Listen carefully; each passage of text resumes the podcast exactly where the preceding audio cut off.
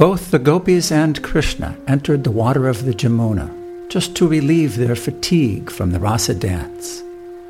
The lily flower garlands around the necks of the gopis were strewn to pieces due to their embracing the body of Krishna, and the flowers were reddish from being smeared with the kumkum on their breasts. The bumblebees were humming about in order to get honey from the flowers. Krishna and the gopis entered the waters of the Jamuna, just as an elephant enters the water tank with many female companions. Both the gopis and Krishna forgot their identity, playing in the water, enjoying each other's company, and relieving the fatigue of rasa dancing. The gopis began to splash water on the body of Krishna, all the while smiling, and Krishna enjoyed this. As Krishna was taking pleasure in the joking words and splashing water, the demigods in the heavenly planets began to shower flowers. The demigods thus praised the super excellent rasa dance of Krishna, the supreme enjoyer, and his pastimes with the gopis in the water of the Jamuna. After this, Lord Krishna and the gopis came out of the water and began to stroll along the banks of the Jamuna, where a nice breeze was blowing, carrying the aroma of different kinds of flowers over the water and land. While strolling along the banks of the Jamuna, Krishna recited various kinds of poetry. He thus enjoyed the company of the gopis in the soothing moonlight of autumn. Sex desire is especially excited in the autumn season. But the wonderful thing about Krishna's association with the gopis is that there was no question of sex desire. It was, as clearly stated in the Bhagavat descriptions by Sukadev Goswami, avarudha sauhrata, namely the sex impulse was completely controlled. There is a distinction between Lord Krishna's dancing with the gopis and the ordinary dancing of living entities within the material world. In order to clear up further misconceptions about the rasa dance and the affairs of Krishna and the gopis, Maharaj Parikshit the hearer of Srimad Bhagavatam, told Sukadev Goswami Krishna appeared on earth to establish the regulative principles of religion and to curb the predominance of irreligion. But the behavior of Krishna and the gopis might encourage irreligious principles in the material world. I am simply surprised that he would act in such a way, enjoying the company of others' wives in the dead of night. This statement of Maharaj Parikshit was very much appreciated by Sukadev Goswami. The answer anticipates the abominable acts of the Mayavadi impersonalists, who place themselves in the position of Krishna and enjoy the company of young girls and women. The basic Vedic injunctions never allow a person to enjoy sex with any woman except one's wife. Krishna's appreciation of the gopis appeared to be distinctly in violation of these rules. Maharaj Parikshit understood the total situation from Sukadev Goswami. Yet to further clear the transcendental nature of Krishna and the gopis in the rasa dance, he expressed his surprise. This is very important in order to check the unrestricted association with women by the Prakriti Sahaja. In his statement, Maharaj Parikshit has used several important words which require clarification. The first word, jugupsitam, means abominable. The first doubt of Maharaj Parikshit was as follows Lord Krishna is the Supreme Personality of Godhead who has advented himself to establish religious principles. Why then did he mix with others' wives in the dead of night and enjoy dancing, embracing, and kissing.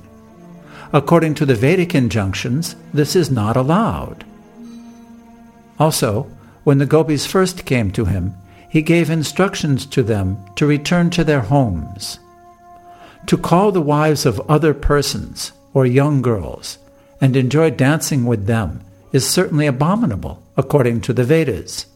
Why should Krishna have done this? Another word used here is aptakama. Some may take it for granted that Krishna was very lusty among the young girls, but Maharaj Parikshit said that this was not possible. He could not be lusty. First of all, from the material calculation, he was only eight years old. At that age, a boy cannot be lusty. Aptakama means that the supreme personality of Godhead is self satisfied. Even if he were lusty, he doesn't need to take help from others to satisfy his lusty desires. The next point is that, although not lusty himself, he might have been induced by the lusty desires of the gopis. But Maharaj Parikshit then used another word, Yadu Pati, which indicates that Krishna is the most exalted personality in the dynasty of the Yadus. The kings in the dynasty of Yadu were considered to be the most pious, and their descendants were also like that. Having taken birth in that family, how could Krishna have been induced, even by the gopis? It is concluded, therefore, that it was not possible for Krishna to do anything abominable. But Maharaj Parikshit was in doubt as to why Krishna acted that way. What was the real purpose? Another word Maharaj Parikshit used when he addressed Sukadev Goswami is suvrata, which means to take a vow to enact pious activities. Sukadev Goswami was an educated brahmachari, and under the circumstances, it was not possible for him to indulge in sex. This is strictly prohibited for the brahmacharis, and what to speak of a brahmachari like Sukadev Goswami. But because the circumstances of the rasa dance were very suspect, Maharaj Parikshit inquired for clarification from Sukadev Goswami. Sukadev Goswami immediately replied that transgressions of religious principles by the supreme controller testify to his great power. For example, fire can consume any abominable thing. That is the manifestation of the supremacy of fire. Similarly, the sun can absorb water from a urinal or from stool, and the sun is not polluted.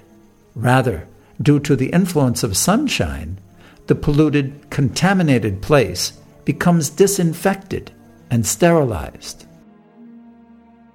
One may also argue that since Krishna is the supreme authority, his activities should be followed. In answer to this question, Sukadev Goswami has clearly said that Isvaranam, or the supreme controller, may sometimes violate his instructions, but this is possible only for the controller himself, not for the followers. Unusual and uncommon activities by the controller can never be imitated. Sukadev Goswami warned that conditioned followers, who are not actually in control, should never even imagine imitating the uncommon activities of the controller. A Mayavadi philosopher may falsely claim to be God or Krishna, but he cannot actually act like Krishna. He can persuade his followers to falsely imitate rasa dance, but he is unable to lift Govardhan Hill. We have many experiences in the past of Mayavadi rascals deluding their followers by posing themselves as Krishna in order to enjoy Rasa Lila. In many instances, they were checked by the government, arrested, and punished. In Orissa, Thakur Bhaktivinoda also punished a so called incarnation of Vishnu who was imitating Rasa Lila with young girls. There were many complaints against him. At that time, Bhaktivinoda Thakur was a magistrate, and the government deputed him to deal with that rascal, and he punished him severely the Raslila dance cannot be imitated by anyone. Sukadev Goswami warns that one should not even think of imitating it. He specifically mentions that if, out of foolishness, one tries to imitate Krishna's rasa dance, he will be killed, just like a person who wants to imitate Lord Shiva's drinking an ocean of poison. Lord Shiva drank an ocean of poison and kept it within his throat. The poison made his throat turn blue, and therefore Lord Shiva is called Nila Kanta. But if an ordinary person tries to imitate Lord Shiva by drinking poison or smoking ganja, he is sure to be vanquished and will die within a very short time. Lord Sri Krishna's dealings with the gopis was under special circumstances.